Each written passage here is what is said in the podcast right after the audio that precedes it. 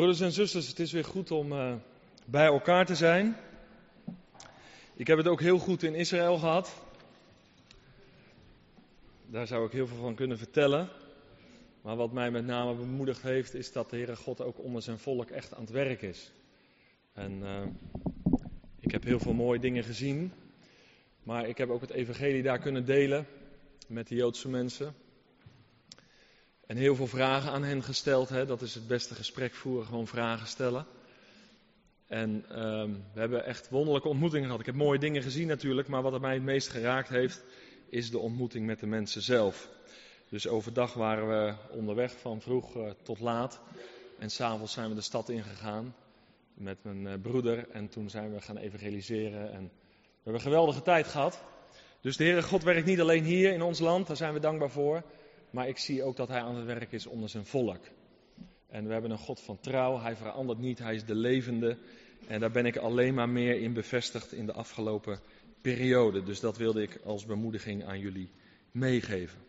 Vanavond gaan we nadenken over het thema wandel als kinderen van het licht.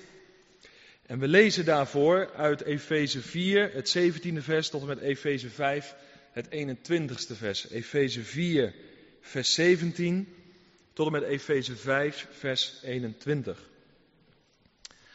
Als ik uh, soms de opnames terugkijk, dan schrik ik een beetje van de tijd die ik uh, uh, gebruik om dingen uit te leggen. Dus ik hoop het wat korter te gaan doen. Dat betekent dat ik niet altijd vers voor vers er doorheen ga, maar de grote lijnen uit deze gedeelte ga delen met jullie. maar dan wordt het ook wel duidelijk. Maar soms dan zie ik dat ik best wel lang spreek. En het moet ook wel behapbaar blijven. Dus uh, vandaar deze mededeling vooraf. Laten we lezen Efeze 4, vers 17. Daar staat het volgende. Dit zeg ik dan en getuig ervan in de Here, dat u niet meer wandelt zoals de andere heidenen wandelen. In de zinloosheid van hun denken. Ik moet even goed letten op de woordjes denken, verstand, onwetendheid vernieuwd worden in je denken, dat is belangrijk vanavond. Vers 18. Verduisterd in het verstand, vervreemd van het leven dat uit God is. Door de onwetendheid die in hen is. Door de verharding van hun hart. Ze hebben zich ongevoelig als ze zijn geworden overgegeven aan de losbandigheid om alle onreinheid begeerig te bedrijven. Maar u hebt Christus zo niet leren kennen. Als u tenminste gehoord hebt en door hem bent onderwezen, zoals de waarheid in Jezus is. Namelijk dat u, wat betreft de vroegere levenswandel, de oude mens aflegt die te gronde gaat door de misleidende begeerte. En dat u vernield wordt in de geest van uw denken. En u bekleedt met de nieuwe mens die overeenkomstig het beeld van God geschapen is, in ware rechtvaardigheid en heiligheid. Leg daarom de leugen af en spreek de waarheid. Ieder tegen zijn naaste. Wij zijn immers leden van elkaar.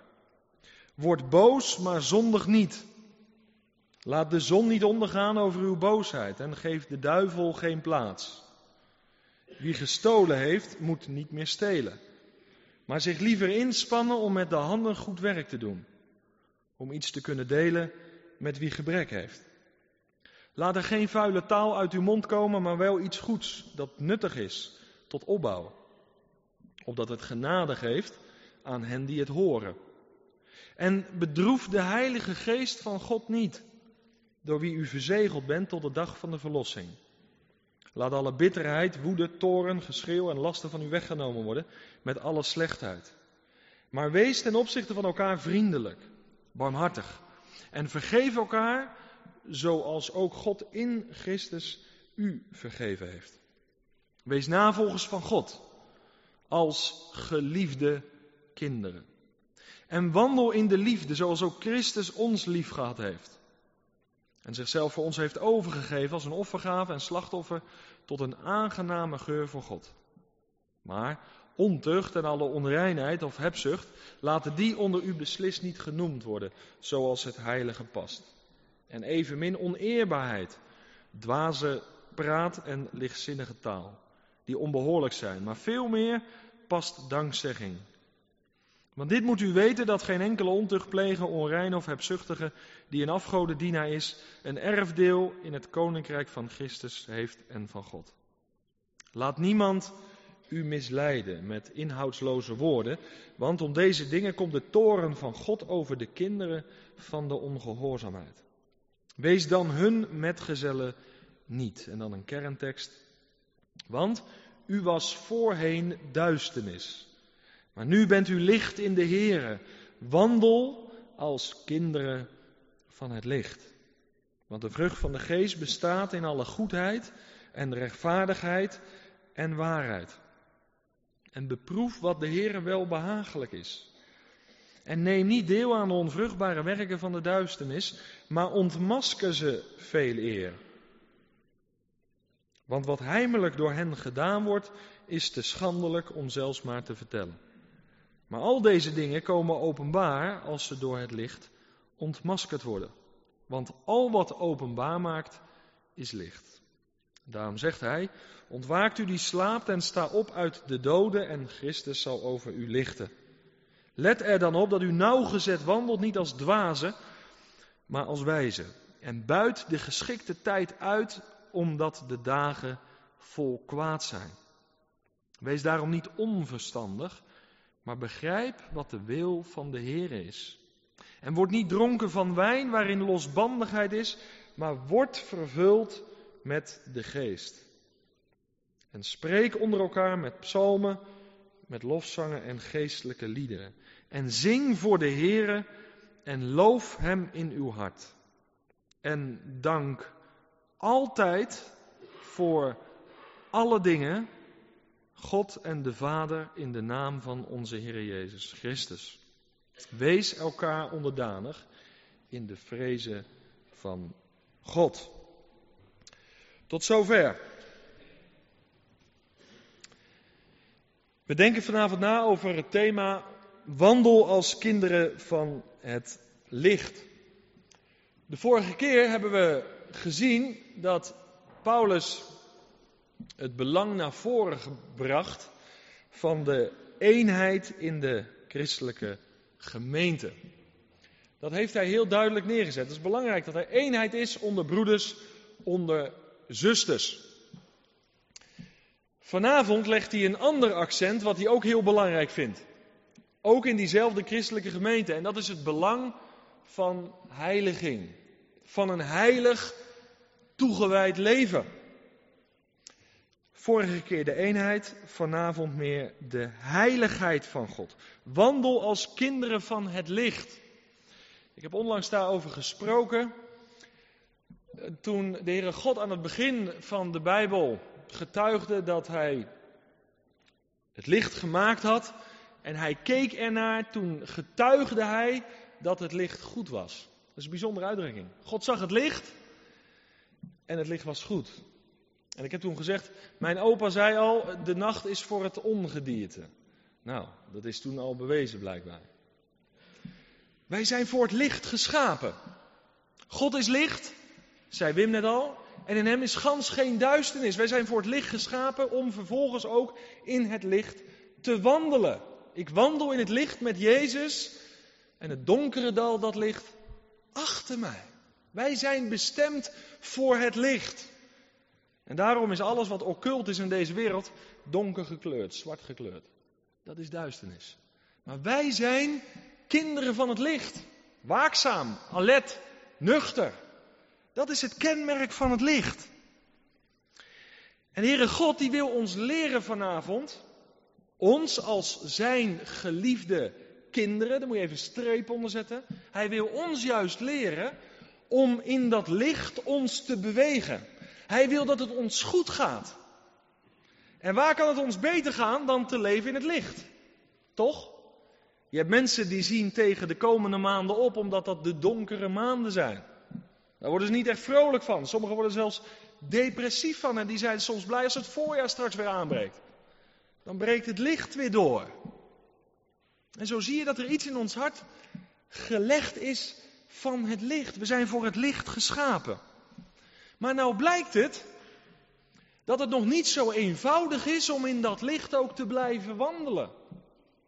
Want anders had Paulus deze dingen niet geschreven aan de gemeente in Efeze.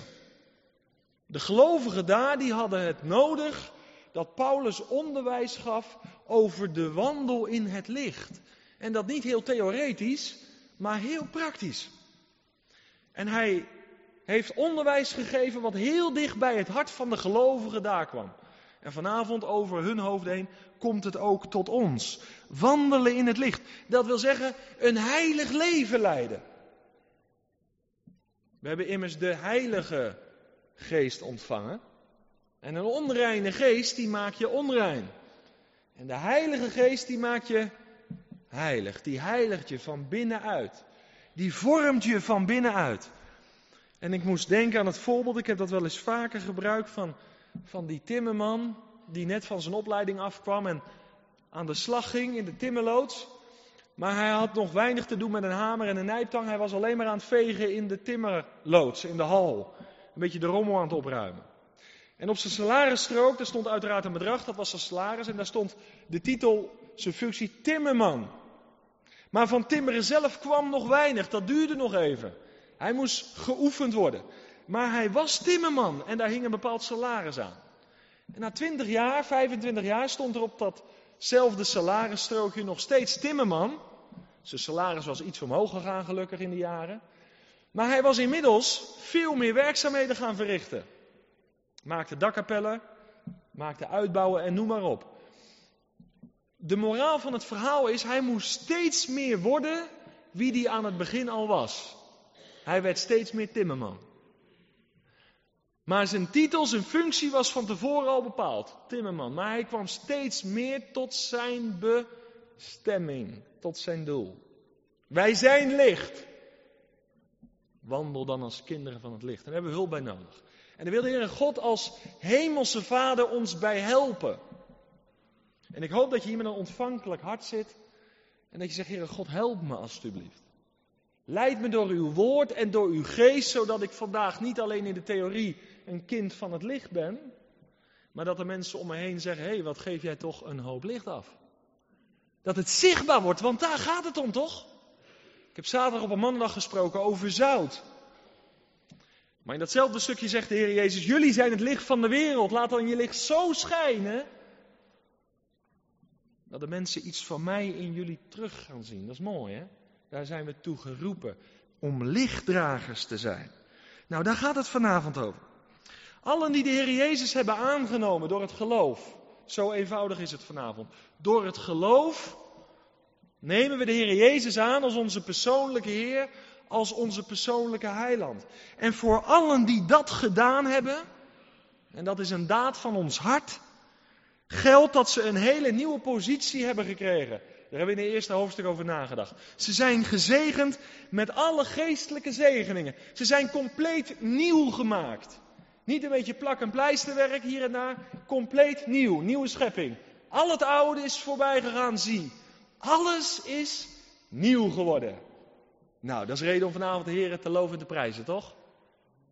We konden niks meer van onszelf maken. En hij ging ook niet plamuren en een beetje stukje. Hij maakt je gewoon nieuw. Prijs de Heer daarvoor. Wonderlijk. Vernieuwd. Van binnen en van buiten. Maar, nu wil hij ons leren, elke dag, om iets af te leren en iets aan te leren. Hij wil ons leren om ook als totaal vernieuwde mensen te gaan leven. En dat is belangrijk. Ik geloof dat de Heer Jezus zich vandaag door ons heen wil openbaren aan een wereld verloren in zonde en schuld. En als de vergeving van zonde, wat ik ontvangen heb, alleen iets is waarvan Hij af weet en ik, maar dat niet zichtbaar wordt naar de mensen om me heen, wat is dan het getuigenis wat we hebben? Hij heeft het licht in ons hart aangestoken, zodat dat licht helder zou schijnen. En er zijn soms dingen in ons leven die dat licht verduisteren. Dat is toch geweldig als iemand dat dan aanwijst vanavond, of niet? Misschien zit er wel een blinde vlek in je leven. Of dat je bepaalde dingen aan de hand houdt waardoor dat licht niet volledig doorbreekt in je leven. Dat kan zomaar. Dan moet je niet zeggen, ja, dat is de Heere God, dat is zijn soevereiniteit. De ene geeft hij nou eenmaal meer licht dan de ander. Nee, hij zegt, laat je licht schijnen. Maar het kan wel eens zo zijn dat er iets in je leven is wat die heldere lichtstraal van God belemmert om te schijnen. En dan vind je het misschien wel heel angstig vanavond of heel spannend om in het licht te gaan wandelen. Kijk, als hier de lichten gedimd worden of nagenoeg uitgaan en er staat alleen boven mij een lampje aan. En je hebt dan allemaal vlekken op je kleding, dan zitten jullie in de schaduw. En dan denk je, nou ik ben blij dat ik hier zit en niet daar sta. Want ze zouden het allemaal zien wat ik op mijn kleding heb. En daarom verkeren heel veel mensen vandaag een beetje in de schemer. Zo achterin. Zie je bij een spreekbeurt ook vaak, dat mensen achterin gaan zitten. maar, maar wij vinden dat best spannend om in het licht te wandelen. Want hoe dichter ik bij het licht ben, hoe meer oneffenheden ik zie. Maar ik wil je vanavond uitdagen om dan niet op afstand te blijven, want God is licht. En als je dichterbij komt, dan ga je dingen in je leven zien. Maar onthoud ook dit, je ontvangt ook warmte, hè? Je ontvangt ook warmte. En je moet vanavond de stap zetten om in dat licht te durven gaan wandelen. Om helemaal open te komen. Zo bevrijdend. En er zijn er hier, ik weet dat, die kunnen daar getuigenis van afleggen. Die hebben altijd in de schemer verkeerd of in de duisternis. En op een gegeven moment hebben ze de stap gezet. Heere God, hier ben ik. Ik heb niks meer te verliezen. Ik wil in het licht gaan wandelen. Zodat ik geen aanklacht mee heb in mijn geweten. Dat is toch vrijheid of niet? Dat is echte vrijheid. Dan verlies je je masker en dan kom je in het licht te staan. Nou, ik hoop dat je zo hier naartoe gekomen bent. Leer mij de weg door u bepaald. Leer me de wandel in het licht. Nou, ik, ik zou, want het is een heel lang gedeelte wat we gelezen hebben. We zouden het zo kunnen samenvatten. Paulus die spreekt over een wandel in de duisternis. De wandel van de heidenen noemt hij dat. En aan de andere kant spreekt hij over de wandel in het licht. En beide wandelingen, om het zo maar even te noemen, die hebben allebei hun eigen kenmerken. Het is eigenlijk heel eenvoudig vanavond. Als je in de duisternis wandelt, ja, die mensen die herken je zo. En soms is het wat moeilijker te herkennen. En mensen die in het licht wandelen, die herken je ook zo. Dus elke wandel, of je nou in de duisternis wandelt of in het licht, elke wandel heeft zijn kenmerken. En Paulus die noemt die kenmerken van uh, de wandel zoals de heidenen die hanteren, om het zo te zeggen. De wandel in de duisternis, die kenmerken, die, noem je in vers, die noemt hij in vers 17 tot en met vers 19. En daarbij is heel belangrijk, hij zegt ze zijn verduisterd in hun denken, in hun verstand. Moet even vasthouden. Het is duister tussen hun oren, verdonkerd. Het is een donkere boel daar. En als het hier donker is tussen je oren, dan ga je ook een duistere levenswandel openbaren. Dat is het kenmerk van het oude leven. Maar wat leert Paulus? We gaan even van 4 naar 5 steeds hoor, dus je moet je Bijbel erbij houden. Wat zegt Paulus dan in hoofdstuk 5, vers 8, die kerntekst? Tegenover die wandel in de duisternis, tegenover die wandel zoals de heidenen die praktiseren, staat de wandel in het licht. Hij zegt in Efeze 5 vers 8, want u was voorheen ook duisternis. Amen. U was het. Dat is verleden tijd. Dat ligt achter ons. Daar moet je ook op een gegeven moment afscheid van nemen, toch? Je moet niet meer met dat verleden bezig zijn. Je moet met het heden bezig zijn. Je bent geplaatst in het licht. En niet meer heulen met dat verleden. Paulus zegt, want u was voorheen duisternis, maar nu bent u licht in de Here. Wandel dan als kinderen van het licht. En nu merk ik dat heel veel mensen vandaag, ook in de kerk, tussen die twee voortdurend inzweven. De ene week zijn ze licht en de andere week zijn ze duisternis. En ze komen nooit tot een stabiele, standvastige wandel in het licht. Altijd een beetje vertwijfeld. Altijd een beetje voorzichtig. En, en op zich komt dat nog, vaak nog voor uit goede intenties. Maar, maar je moet op een gegeven moment vast gaan maken. Dank u wel, Heer Jezus, u bent het licht van de wereld. Maar ik ben u gaan danken omdat het licht ook in mijn hart is gaan schijnen. Ik ben ook een kind van het licht geworden. Prijs u grote naam, dat moet je vastmaken voor jezelf. Want dan komt er vervolgens ook een wandel in het licht.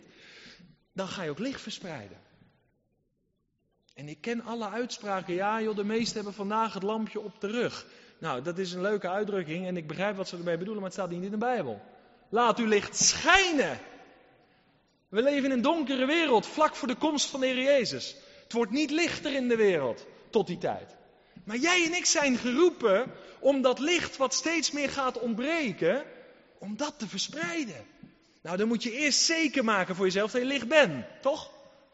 Licht wat eenmaal is aangegaan in je leven om nooit meer uit te gaan. Vastmaken. En weet je, daar moet je ook voor gaan danken. Dank u wel, Heer Jezus. Dat ik vandaag een lichtje mag zijn. Ik in mijn klein hoekje en hij in het zijne. Maar, ik ben licht. Dat is bijzonder, toch? Dat betekent dat je van koninkrijk bent veranderd. Van het koninkrijk van de duisternis ben ik overgegaan naar het koninkrijk van het licht. Ik heb een andere meester gekregen.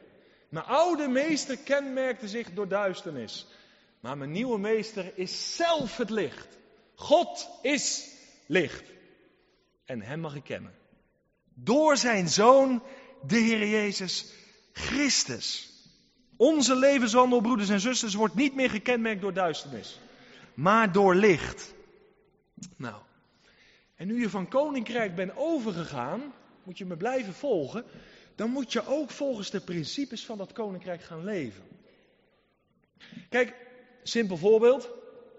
Als een Amerikaan besluit om hier naartoe te verhuizen naar Nederland, dan is die op een gegeven moment, als alle papieren in orde zijn, dan is die formeel, dan is die wettelijk Nederlander.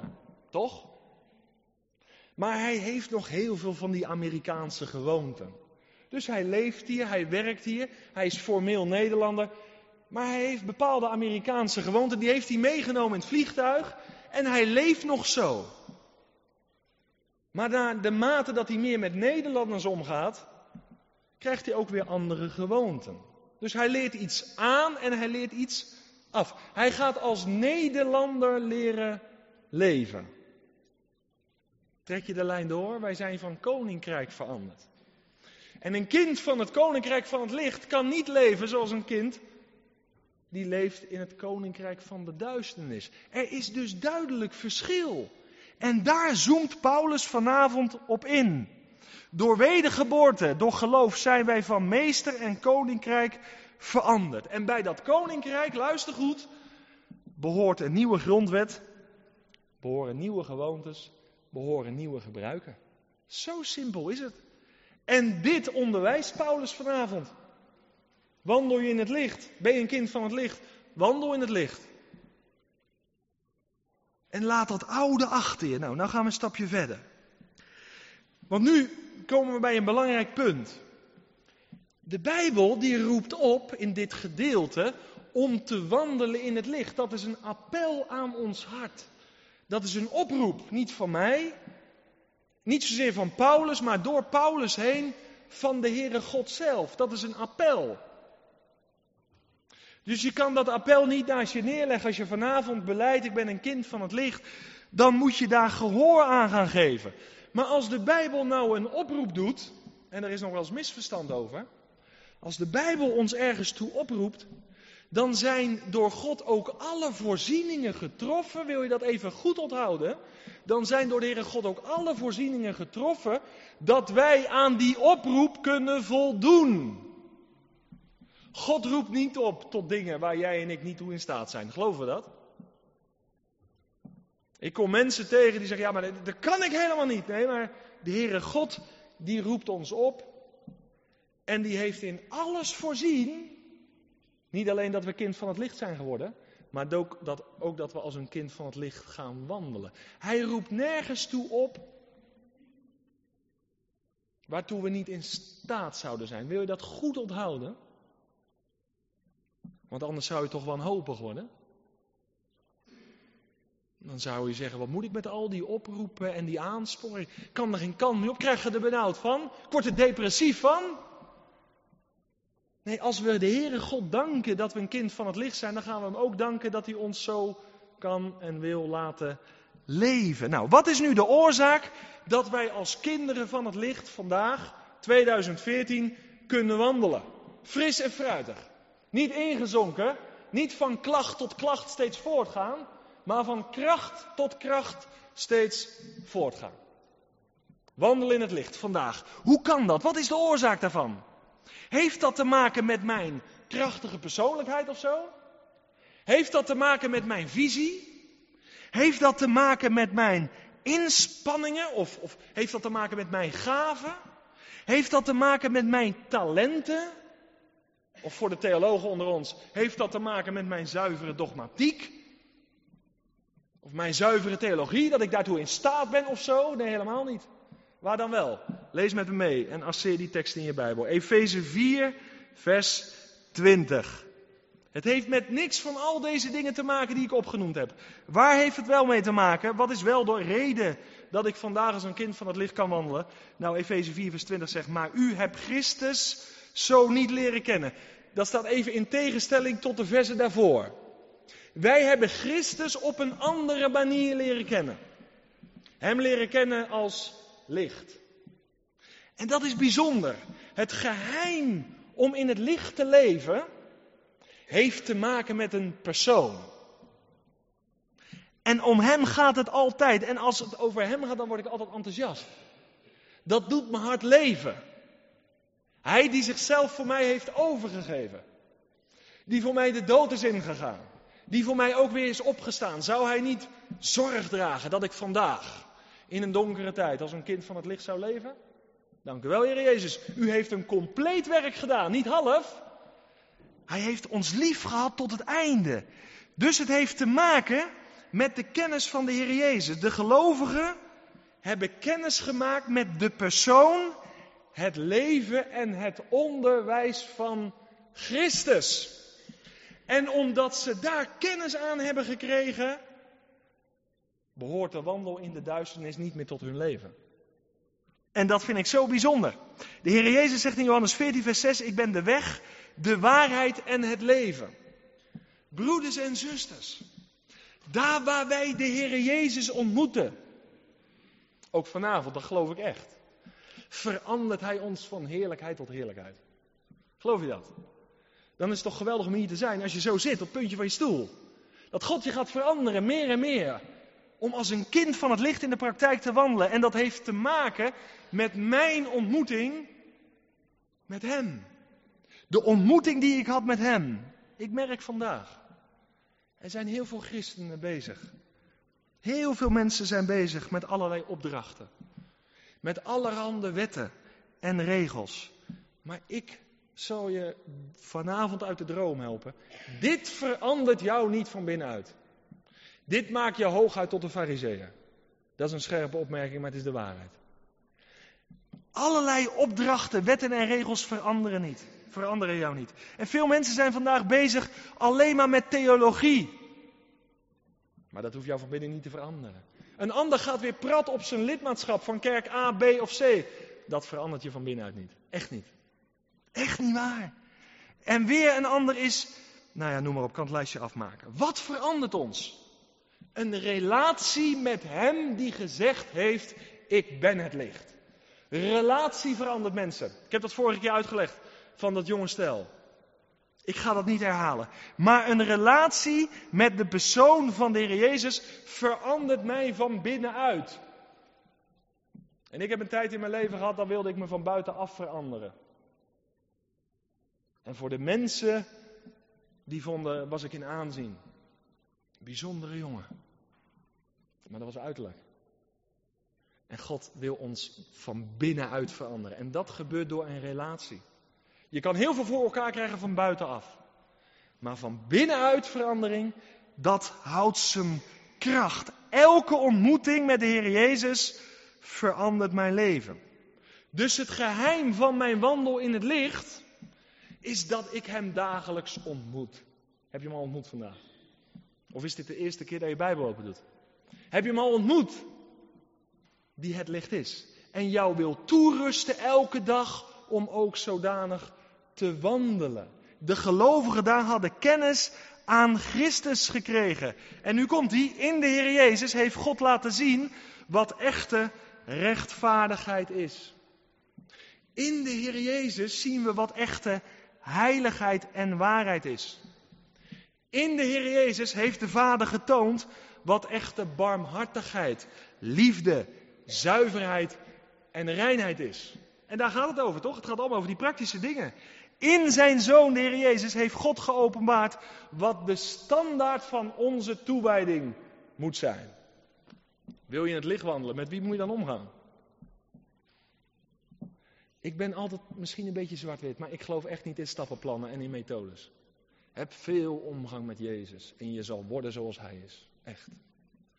Verkeer veel in intimiteit met Hem en Hij zal je van binnenuit gaan veranderen.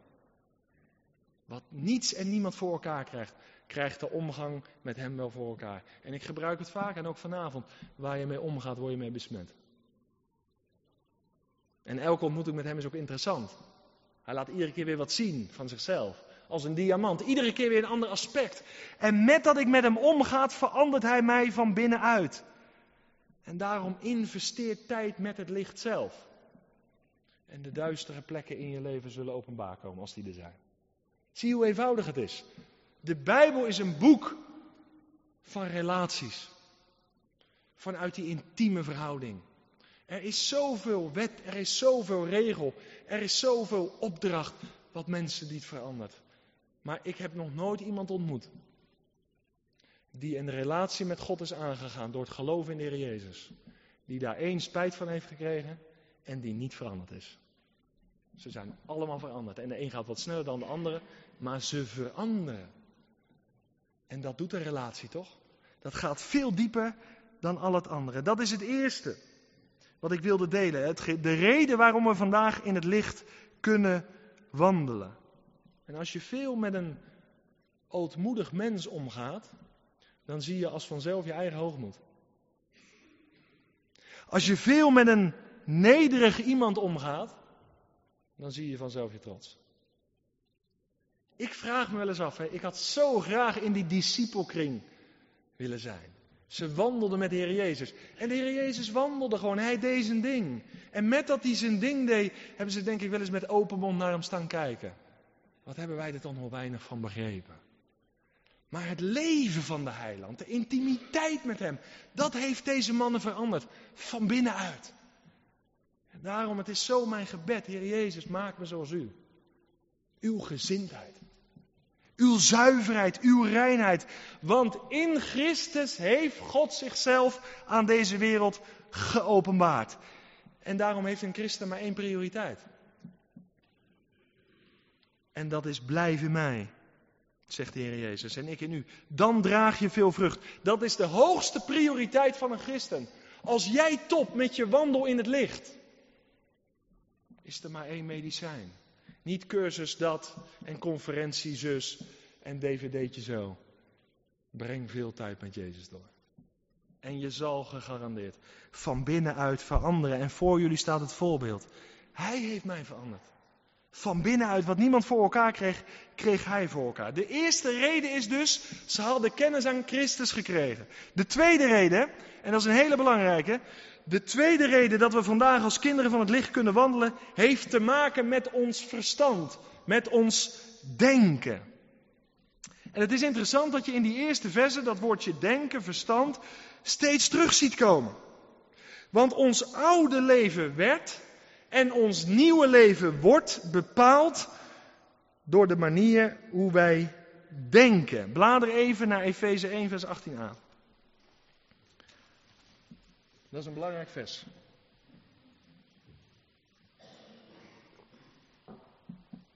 En dat vind ik interessant. Toen ik de Heer Jezus ontmoette, toen heeft Hij iets gedaan met mijn denken, met mijn verstand. Dat is toch geweldig? Daar komt niemand binnen en Hij wel. En dat gaat Hij veranderen. En weet je waar ik nou al blij mee was? Dat ik uiterlijk veranderde. Dat maakt indruk op mensen, uiterlijke verandering. Zijn ze wel onder indruk. Maar wat geen mens kan, dat doet hij wel. Hij gaat je hier tussen je oren veranderen, vernieuwen. Dat vind ik zo'n bijzonder proces. Dat moet een uitdaging voor je zijn. Om meer en meer in jouw denken veranderd te worden. Dan komt de wandel in het licht als vanzelf. Wat zegt Efeze 1 vers 18? Het volgende. Ik moet eigenlijk in vers 17 beginnen. Opdat de God van onze Heer Jezus Christus, de Vader van de heerlijkheid, u de geest van wijsheid en van openbaring geeft in het kennen van Hem, namelijk verlicht de ogen van uw verstand. Toen ik tot geloof kwam, toen wij tot geloof kwamen, het eerste wat God heeft gedaan, is dat we op een nieuwe manier naar de Heere God gingen kijken. En we gingen op een hele nieuwe manier naar onszelf kijken. We gingen ook op een hele nieuwe manier over de Heere God denken. En ik ging op een hele nieuwe manier over mezelf denken. Herken je dat proces? Misschien benoem je het niet zo concreet zoals ik dat nu doe. Maar dat is gebeurd in je leven. Anders over God denken, anders over mezelf denken. Anders naar de Heere God denken, kijken en anders naar mezelf kijken. Op een hele nieuwe manier. Ik kreeg een soort bouwlamp in mijn denken geplaatst. Verlichte ogen van mijn verstand. Dan gaan we naar Efeze 4, vers 23. Want die verlichting heb ik één keer voor het eerst gekregen. Maar wat zegt Efeze 4, vers 23? Dat nieuwe leven, wat geldt daarvoor? Nou, ik word vernield in de geest van mijn denken. Hé, hey, toen ik nog in de duisternis leefde, toen was mijn verstand duister. Het was donker. Donkere boel bovenin. En ik leefde ook duister. Maar sinds dat die bouwlamp met eerbied gesproken van God in mijn denken is geplaatst, zie ik alles in een ander licht. Herken je dat? Dat is toch bijzonder? Je gaat anders naar jezelf kijken, je gaat anders naar je vrouw kijken, je gaat anders naar de wereld kijken, je gaat anders naar de Heere God kijken, je gaat anders naar moeilijkheden kijken. Dat is niet omdat jij zo geweldenaar bent, maar dat is omdat er een soort lamp in ons denken is geplaatst. En door dat licht, Gods licht wel te verstaan, ga ik alle dingen zien. Word je dan vernield of niet? Dan ga je anders wandelen hoor. Dat kan ik je garanderen. Dan ga je totaal anders wandelen. Want je krijgt dan een reëel beeld van de werkelijkheid. In en om je heen. Dank u wel, Heer Jezus. Ik heb altijd een masker op gehad. Ik heb altijd een soort roze zonnebril op gehad. Ik ben altijd voor de gek gehouden. Dank u wel dat u me eerlijk hebt gemaakt. Ten opzichte van mezelf en ten opzichte van u. Merk je een beetje het proces wat ik beschrijf in je denken? Je bent alles anders gaan zien. En dit gebeurt één keer voor het eerst, maar daarna voortdurend. Het woordje bekering, dat is ook interessant, dat is het woordje metanoia. En dat wil zeggen, kom tot nadenken. Kom tot je verstand. Ja, het moet een voet zakken, zeggen ze dat. Nee, het begint hier. Je moet logisch gaan denken. Jouw denken moet geordend worden. Ik doe veel nazorg. En weet je waar nazorg eigenlijk uit bestaat? Mensen helpen om hun denken te ordenen. Helder bijbels te gaan denken en dat gewoon op een rijtje te zetten. Zo is het vanuit bijbels perspectief. Nou, bekering begint bij vernieuwing van je denken. Kom tot nadenken. Iemand die zonder God leeft, die leeft ver van gezond verstand die is nog verduisterd in zijn verstand. En zo ziet hij heel de wereld aan. Ik vond het zo mooi. Ik was zaterdag, moest ik spreken op een mannendag en dan sprak ik met een broeder. En die zei, ons hart zit hier. Dat ben ik niet meer vergeten. Een aantal waren, van jullie waren daarbij. Hij zegt, ons hart zit hier. Hier zit alleen een hartspier. Dat is wel mooi, hè? Maar ons hart zit hier. En dat is waar, hoor. Alle oproepen in de Bijbel hebben te maken met vernield worden in je denken. En dat heeft me zaterdag aan het denken gezet. Om het over denken te hebben. Dit is een hart spier. En hij zei het zo mooi. Hij zei, we bidden vaak, leren onze kinderen. Ja, bid maar om een nieuw hart. Dat zit dan hier ergens wat vernield wordt of zo. En niemand weet precies wat het is. Nee, hij zegt, we moeten bidden. Heilige Geest, help mij om te denken zoals de Bijbel denkt. Zoals de Bijbel de dingen ziet. Begrijp je? Dat is ook echt logisch. Vernield worden in je denken, dat wil zeggen dat je de Bijbel gaat lezen met een nieuwe look, met een nieuwe blik. Door God geschonken.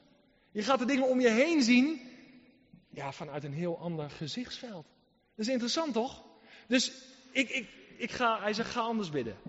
Ga anders bidden. Je moet bidden, laat me vernield worden in mijn denken. Op, op dit stukje terrein of op dat gebied. moet je voortaan gaan doen. Dus dit is alleen een spier. Ons hart zit hier. Het rijmt nog ook. Mooi hè? Nou, ik heb ook weer wat geleerd, ondanks dat ik ook zelf mocht spreken. En waarom is dat nou zo belangrijk? Nou, zoals ik denk, zo leef ik ook.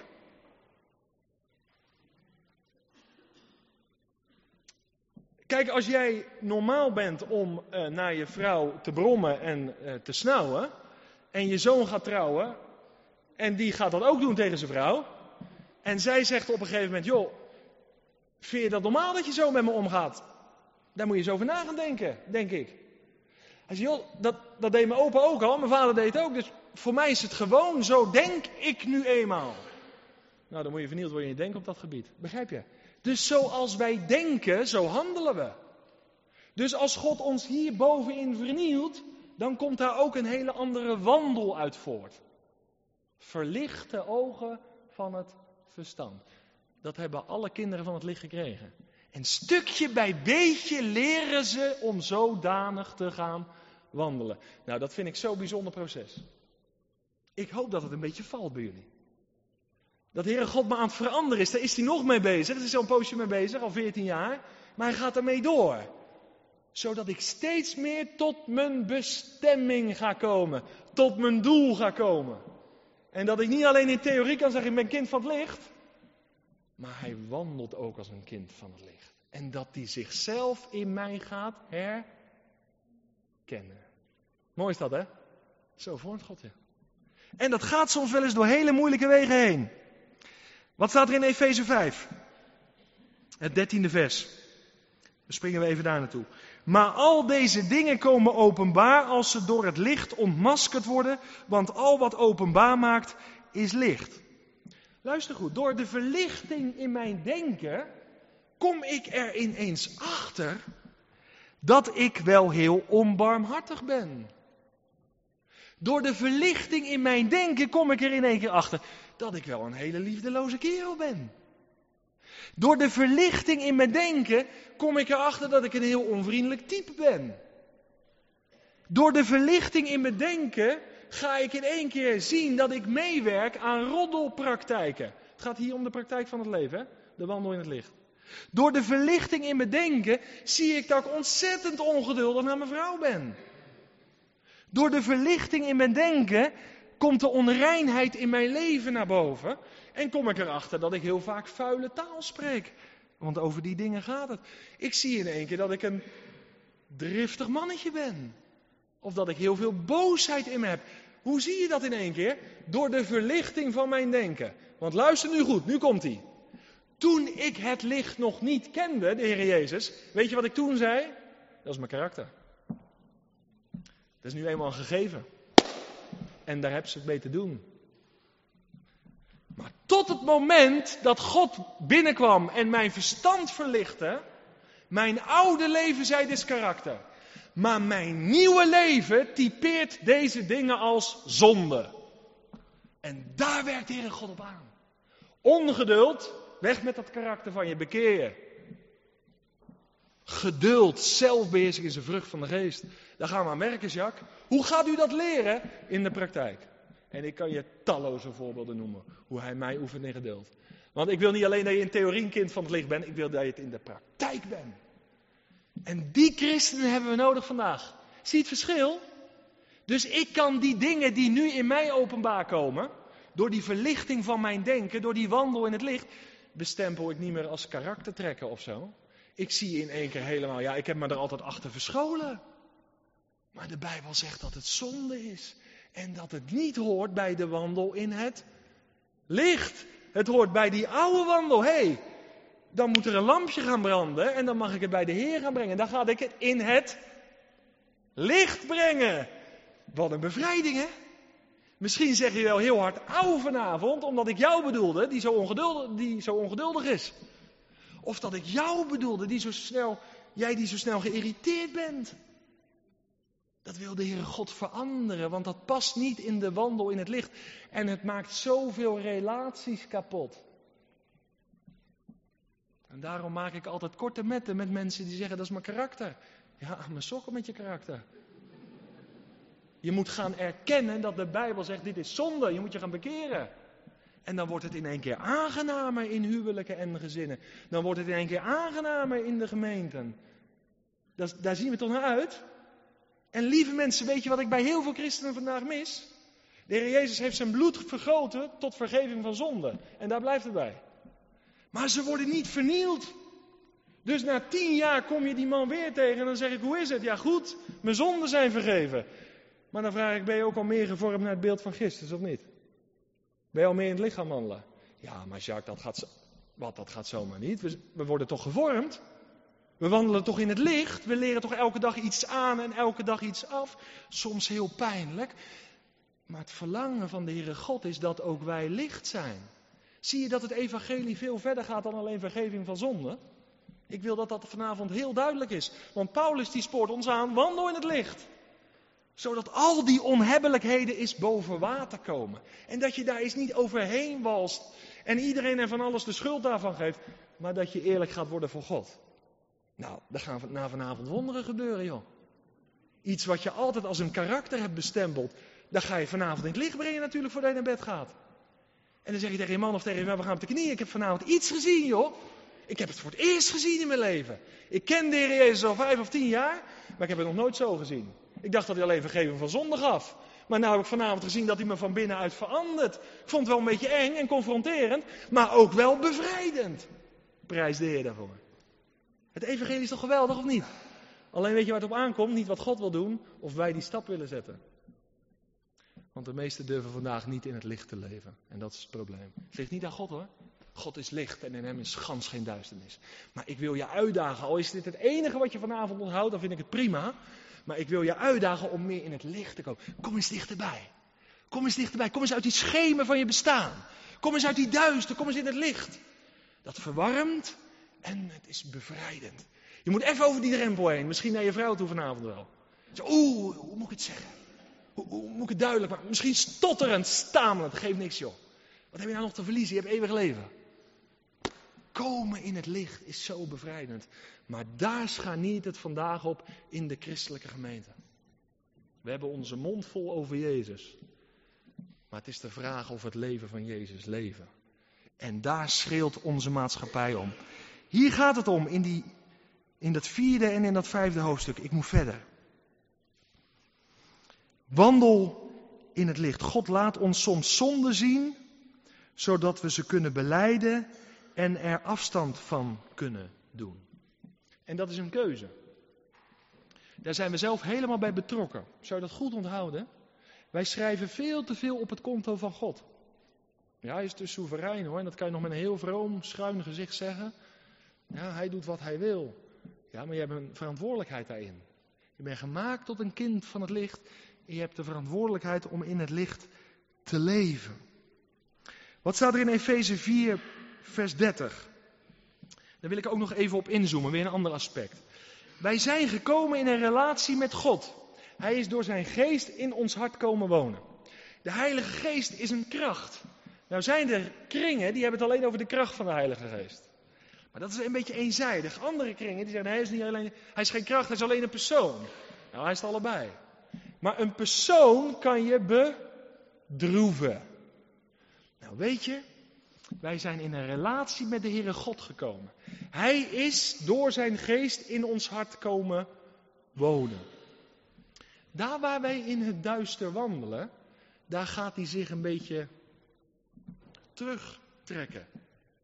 Dat is net zo als in een relatie.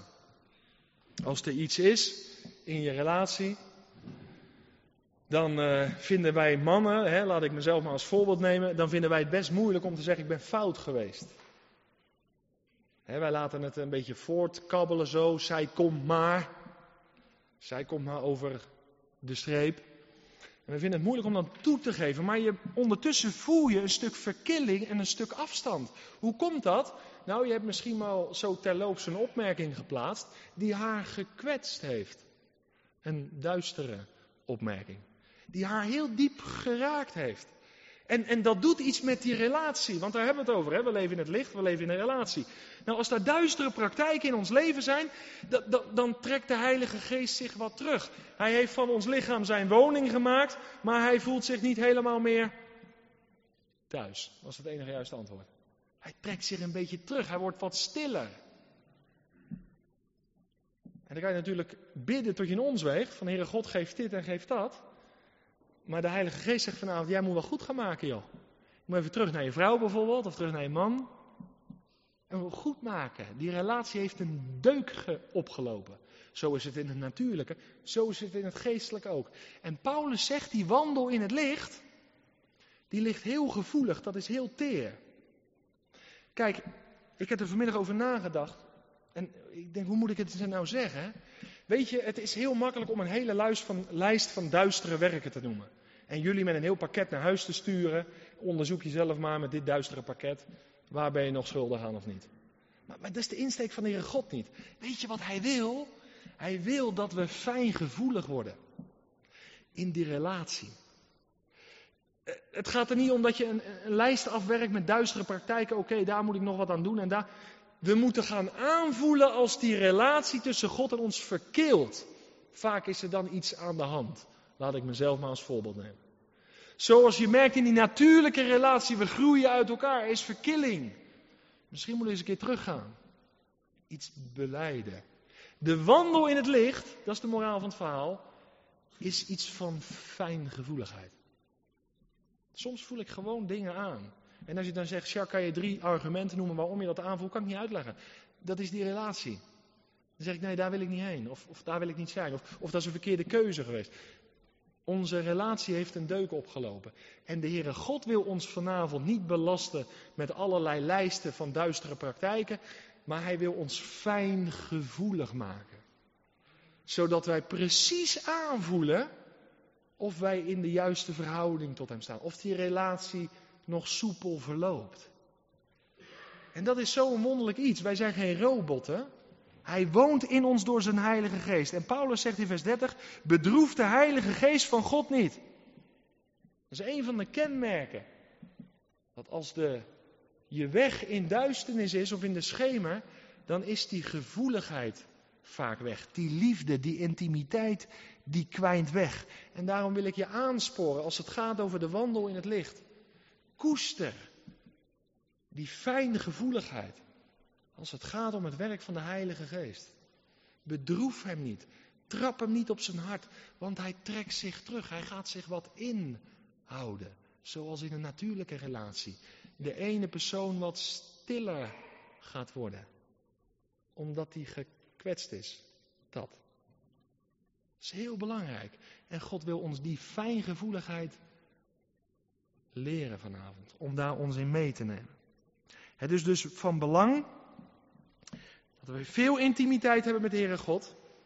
Dat wij ons denken laten vernieuwen door de waarheid, die zal ons vrijmaken.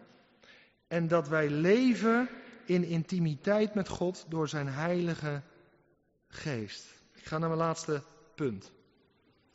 Paulus, die dit allemaal gedeeld heeft. En ik ga al die punten van onreinheid, en die ga ik allemaal niet na. Je weet wat liegen is, toch? Paulus zei, daar moet je stoppen. Dus dat lijstje moet je maar zelf afwerken. Dat hoort bij duisternis. Ik ga nu verder. Paulus die heeft dit allemaal onderwezen. En dan komt hij in, vers 5, in hoofdstuk 5 tot een van mijn favoriete teksten. Vind ik zo bijzonder. Hij zegt in hoofdstuk 5, het eerste vers. Wees dan navolgers van God als geliefde kinderen. Als ik je nou uitgelegd heb dat God licht is. En dat je overgegaan bent van het ene naar het andere koninkrijk. Ik spoor je gewoon aan. Ik heb volle vrijmoedigheid om dat te doen. Voel me niet bezwaard. Wees navolgers van God. Weet je wat daar in het Griek staat? Wees een imitator van God. Mooi hè? dus dat de Heere God naar je kijkt en dat hij zegt, hé, hey, dat is er een van mij. Precies mijn zoon. Mooi is dat? Geloven we dat nog, dat we zo kunnen wandelen? Ik geloof het echt. En zo vaak zitten mensen me glazig aan te kijken. Maar dat vind ik de uitdaging om te worden zoals Jezus is. Stukje bij beetje. Stapje voor stapje. Dit is wat God wil. Wees navolgers van God. Hij spoort de gemeente aan. Niet, niet om hun te doen laten twijfelen aan hun kindschap. Integendeel, hij zegt: Volg mij als geliefd kind. Ik heb je lief. Blijf dicht bij het vaderhart van God. Beste plekje om te verkeren. Dat zegt Paulus. Wees een navolger van God als een geliefd kind. Imiteer God. Dat hij zichzelf in ons ziet. Van wie ben jij er een? Ik ben er een van de God van Abraham, Isaac en Jacob. Door het geloof in de Heer Jezus Christus. En hij vervolgt dan wandel door de liefde wandelen. Hè, is ontspannen. Leef je al ontspannen in het licht? Niet van ik moet veel, maar ontspannen in het licht. En dan zegt hij het zo mooi. Paulus een Jood die de offerdienst kende. Hij zegt, zoals ook Christus ons lief gehad heeft en zichzelf voor ons heeft overgegeven als offergave en slachtoffer. Offergave was een onbloedig offer. Slachtoffer was een bloedig offer. Hoe heeft Christus zichzelf gegeven? In leven en sterven. Was hij voor zijn vader. Zeggen we de aam op? Dat is echt de toewijding. Als je wil weten, Jacques, hoe moet ik me vanavond toewijden? Nou, ik heb iemand voor je die echt kon zeggen. Het zij dat ik leef, het zij dat ik sterf. Ik ben van Hem. Ik wil in Zijn wil zijn. Ik wil de wil van mijn Vader doen. Dit is echt de toewijding, dat wij zowel in ons leven als in ons sterven toegewijd zijn aan Hem. En ik kan je deze belofte meegeven. Als je leven Christus is, dan is sterven winst. Helemaal voor Hem. Navolgers. Christus is de standaard. En dat vind ik zo mooi. Als je zo leeft, als je zo wandelt in het licht, dan ga je iets verspreiden, een lekkere geur. Dat is toch bijzonder? Althans, dat is prettig. Ik zat vanavond in de auto. Ik zal niet zeggen wie het zei, maar die zei: Nou, je ruikt goed. Dat was een compliment. Dus het was aangenaam dat ik in die auto verbleef, want het kan ook wel eens anders zijn natuurlijk. Dus een heerlijke geur verspreiden, dat is aangenaam. Het offer wat Christus bracht, was een aangename geur voor God. Wat betekende dat? Dat betekende dat God met dat offer instemde. Hij keurde het goed. Dat is toch geweest, hè? Daar kwam hij met dat offer de hemel in. En toen zei de vader, het is goed zo. Het is goed zo, mijn goedkeuring heb je.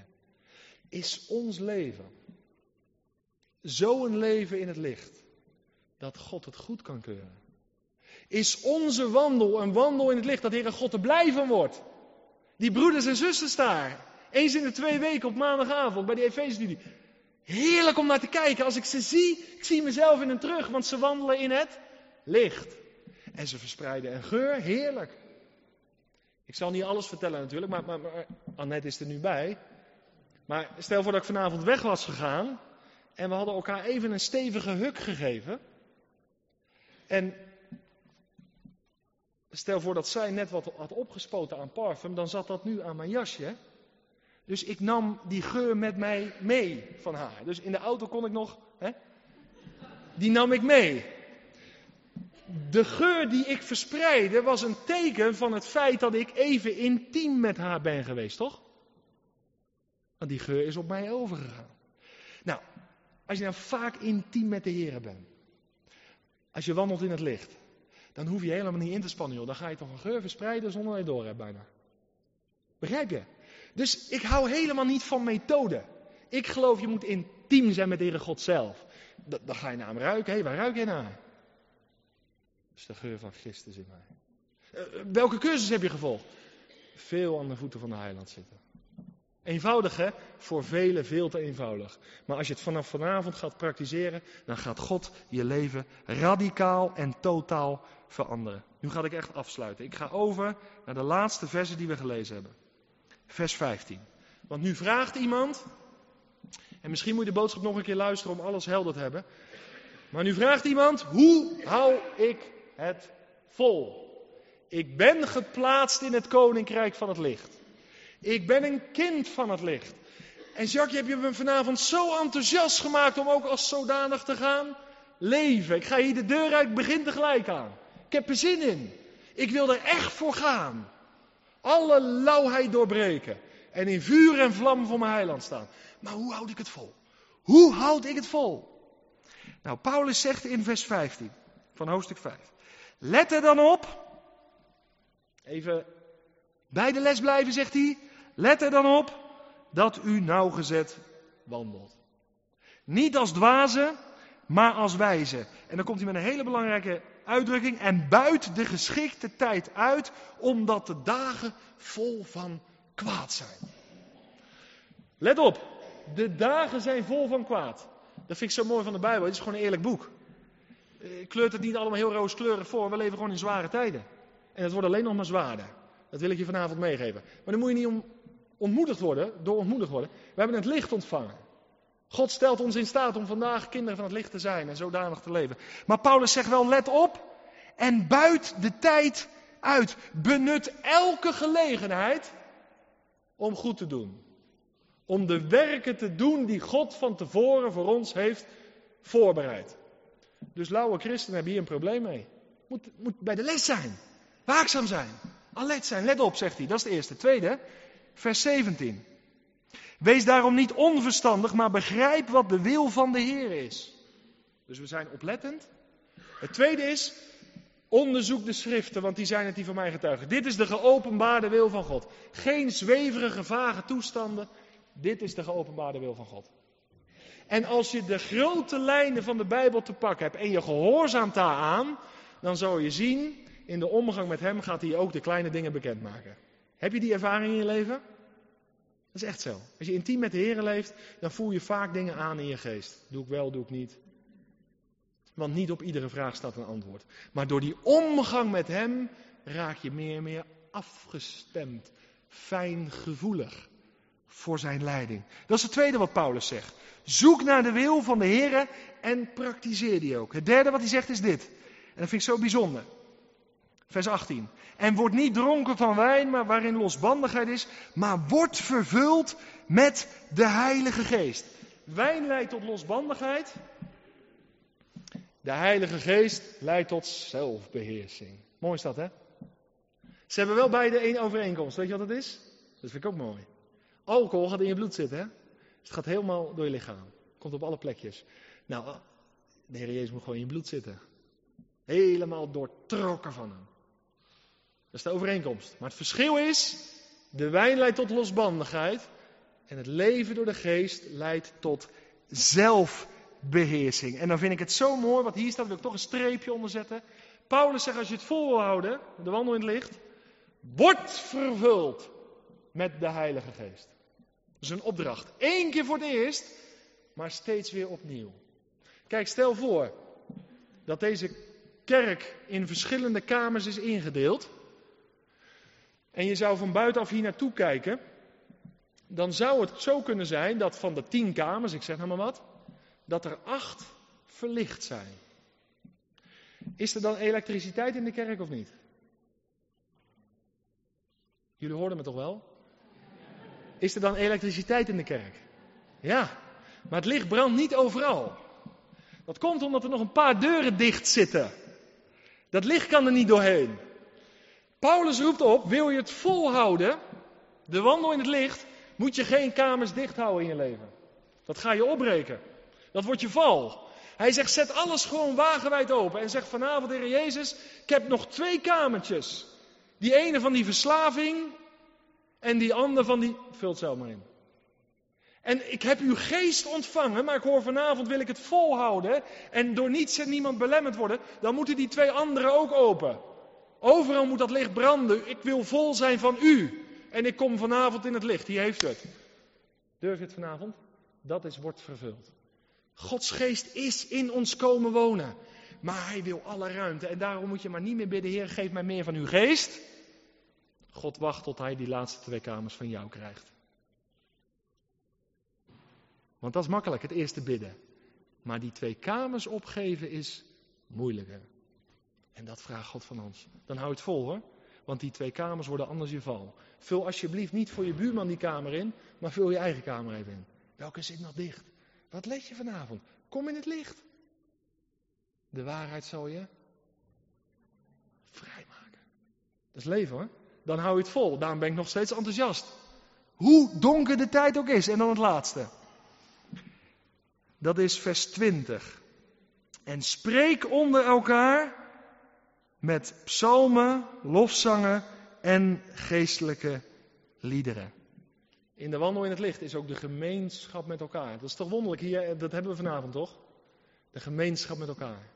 Als we met elkaar in het licht wandelen, dan is de gemeenschap met God en er is gemeenschap met elkaar. Er ligt niks tussen. Dat is kostbaar hè? Dat is echt kostbaar. Vroeger heb ik altijd gedacht, als ik dan tot geloof kom en ik weet dat mijn zonden vergeven zijn, ik ontvang de Heilige Geest, dan red ik het wel tot mijn dood toe. Ik verstond er niks van, de functie van de gemeenschap. Maar zo wonderlijk. Want soms ziet een broeder iets wat ik nog niet zie. En dan deelt hij dat met me. Bedankt joh. Geweldig dat je dat deelt. Het is echt een aanvulling van mijn leven. En, en soms heb ik ook wel eens een broeder die corrigeert me. Vind je dat ook fijn? En dat hoort ook bij de wandel in het licht. Dank u wel voor de gemeenschap, Heer Jezus. Met u, jazeker. Maar ook met mijn broeders en zusters. We houden elkaar scherp. En we komen uiteindelijk in aanbidding. De wandel in het licht brengt ons in aanbidding. En het geeft in vers 20 ook dankbaarheid. De wandel in het licht. Nou, hoe vaak kom je dankbare mensen tegen? De meeste mensen die ik tegenkom, die zeggen altijd wat ze niet hebben. Herken je die? Die zeggen heel weinig wat ze wel hebben. Je hebt het altijd over wat ze niet hebben. Ik ben met een broeder naar Israël geweest. Ik zal geen namen noemen, maar daar heb ik echt dankbaarheid van geleerd. Als hij uit zijn bed kwam, het eerste wat hij zei. Jacques, we hebben weer een dag om de Heer te loven en te prijzen. Weer een gelegenheid. Dacht weer een gelegenheid? Weet je wel waar ik mee zit in mijn hoofd, in mijn hart? Ja, dat, dat weet ik ook wel. Maar aanbidding, dat, dat, dat doet ons uitstijgen boven de omstandigheden. Dat is een kenmerk van de wandel in het licht. Ik heb zoveel van hem geleerd. Iedere ochtend met open mond zag ik naar hem te kijken. Dat is bijzonder, hè? Dankbaarheid. Het is heerlijk leven met tevreden mensen. En het is een drama om met ontevreden mensen te leven. Want die hebben altijd wat. De oude broeder die mij doopte, die las elke zondag Psalm 23. De Heer is mijn herder, mij ontbreekt niets. En de volgende zondag zegt hij ook, ik heb van de week wat gelezen. Bijzonder. En ik denk, nou, we hebben nieuw iets gevonden. Eh, hij zegt, de Heer is mijn herder. Mij ontbreekt niets. Hij zegt, want weet je wat ik zo bijzonder vind? De meeste mensen beginnen met hun ontbrekingen. Maar de psalmdichter zei, de Heer is mijn herder. Mij ontbreekt niets. Dat is toch tevreden? Dat wandel in het licht. En dan het laatste, onderdanigheid, vers 21. Dat is ook een gevolg van het geestvervulde leven. Niet alleen de gemeenschap, niet alleen de aanbidding, niet alleen de dankbaarheid, maar ook de onderdanigheid. Nederigheid. Leer van mij, is die weer, dat ik zachtmoedig ben en nederig van hart. Als je het wil leren, ik heb daar heel veel in te leren in nederigheid. Echt, geloof me. Ik moet veel met Jezus omgaan. Daar word je nederig van. Hij zet je vaak op een punt dat je tot nadenken komt. Broeders en zusters, niemand is minder, niemand is meer. Laten we leven in alle nederigheid. Ik had vanavond geen behoefte, daar sluit ik mee af, om een lijst op te sommen met de werken van de duisternis. Ik had er totaal geen behoefte aan, waarom niet? Ik heb met Paulus vanavond maar één verlangen. Dat geldt voor een ieder van jullie en voor mezelf. Dat wij in het licht wandelen. En als je in het licht wandelt, dicht bij de lichtbron, hoe eng en spannend je het soms ook vindt, dan ga je vanzelf de donkere plekken in je leven zien. Dus we moeten ons niet te veel met de donkere plekken bezighouden. We moeten ons bezighouden met het licht. En hij zal alles op zijn plek brengen. 1 Johannes 1 vers 7 zegt, als wij dan, broeders, zusters, die in het licht wandelen, zoals Hij in het licht is, als wij dan toch zondigen, dan is het bloed van Jezus Christus daar, dat ons reinigt van alle zonden. Die tekst wordt heel vaak misbruikt en dat wordt daar, daar wordt een evangelisatietekst van gemaakt. Maar weet je voor wie deze tekst bijzonder is? Voor hen die in het licht wandelen die in de gemeenschap met God leven. En mocht er dan een moment zijn in je leven dat de zonde toch aanwezig is, dan zegt die liefdevolle vader, het bloed van mijn zoon reinigt je van alle zonde. Eén vraag. Heeft God in zijn zoon een compleet werk gedaan of niet? Daar ontbreekt nog niks aan. Ik, ik vind het zo geweldig om door te geven. Het is een compleet pakket. En, en laten we ons er nou eens naar uitstrekken. Om er niet alleen naar te kijken, maar om nu gewoon de Heer daarvoor te gaan danken. En ons er naar uitstrekken om dat leven ook te gaan leven. Deze wereld schreeuwt om mannen, vrouwen van het licht. Ze hebben Jezus nodig. En God wil jou en mij daarvoor gebruiken. Nou, nou heb ik een hele tijd gesproken. Nou mag je iets naar de Heer terug gaan zeggen. Misschien de stilte van je hart of hardop. En ik vind het toch goed dat we daar eens de tijd voor nemen. Wandel in het licht. Spreek naar de Heere God uit wat in je hart is. Wees eens vrijmoedig. Wijd je toe aan Hem. Misschien opnieuw. Of, of voor de eerste keer. Kom in het licht. Uit de schemen van je bestaan. En aanvaard het licht in je leven. Voor het eerst of opnieuw. Neem de vrijmoedigheid vanavond. Dan zal ik afsluiten, ja?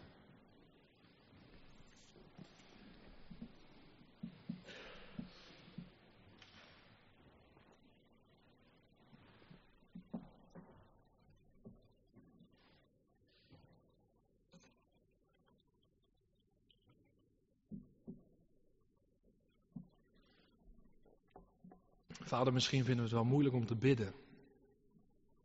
Om ons hart uit te spreken. Het bijzondere is dat bij u niks moet. Maar misschien is het wel goed om in het openbaar ons hart naar u toe uit te spreken. Dat we dingen doorbreken in ons leven. Dat we in het licht komen. Als we nu een moment stil worden voor u, dan bid ik om de leiding van uw geest. Dat u indachtig maakt bij diegene wat hij of zij uit zal spreken. En ik leg dit moment van gebed in uw handen. En we vertrouwen op uw leiding in Jezus' naam. Amen.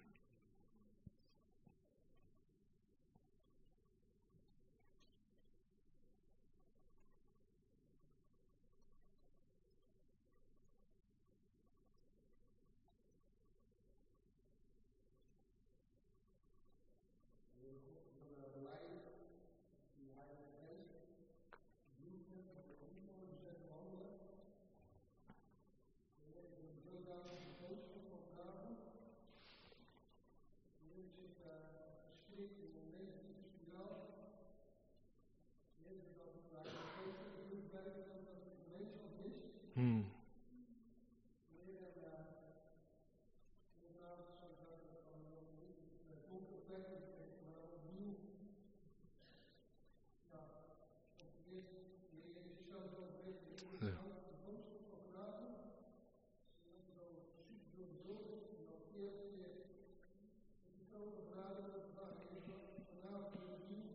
Ja.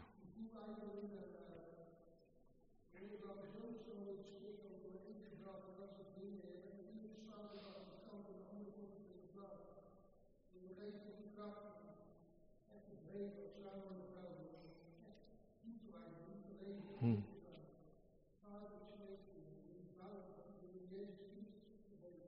Ja. Hmm. Amen.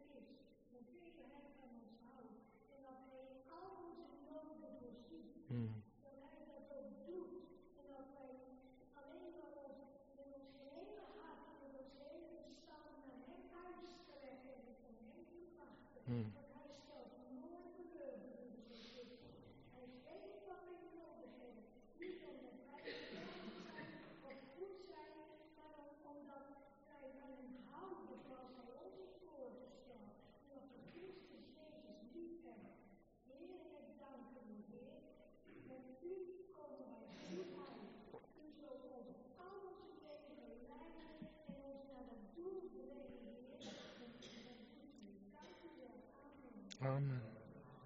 Amen.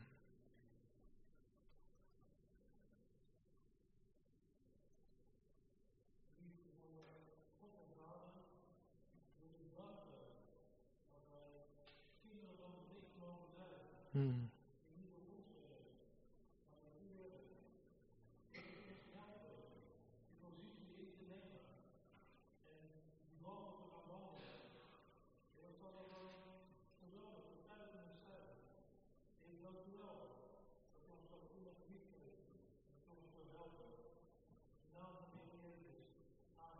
Amen.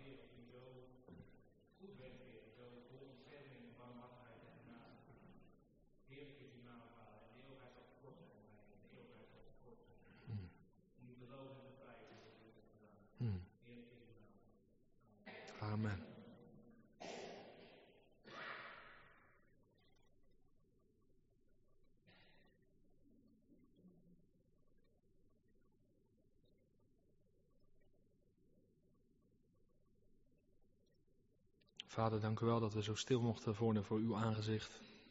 Dat we in de stilte van ons hart ons hebben uitgesproken naar u toe, of hardop. Dank u wel dat we dat vertrouwen hebben om ons uit te spreken, ook onder elkaar. We danken voor uw woord, het woord wat levend is en krachtig. Heer, u heeft ons zo lief. U heeft ons niet over voor de duisternis. U bent licht. U heeft uw licht laten schijnen in uw Zoon, de Jezus Christus. Dat licht is in ons hart ontstoken.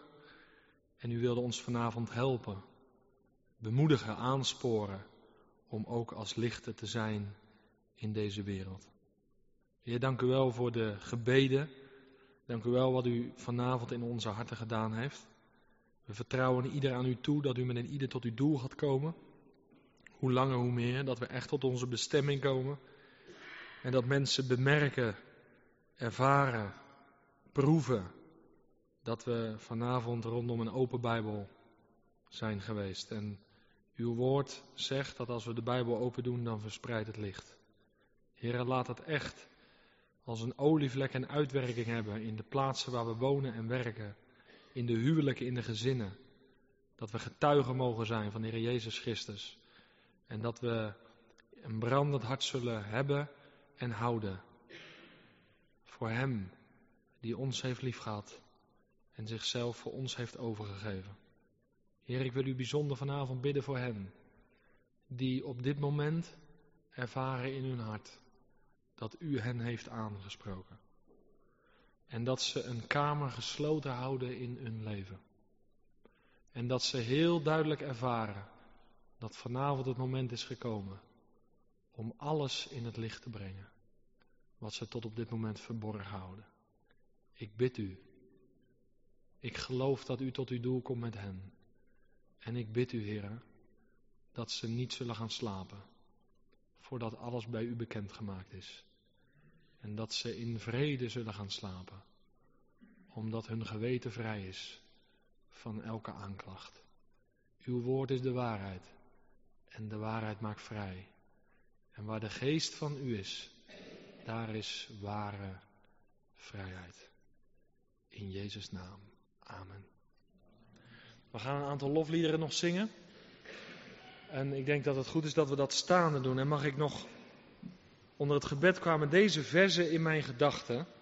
Dat vind ik zo indrukwekkend. Toen God de wereld schiep, toen schiep hij het licht en hij zag dat het goed was.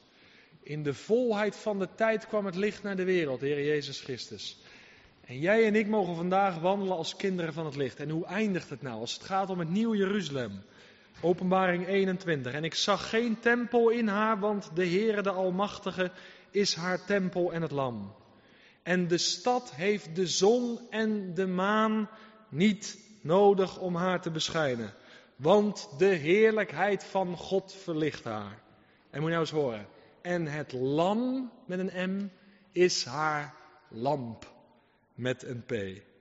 En de naties zullen zalig worden, zullen in haar licht wandelen.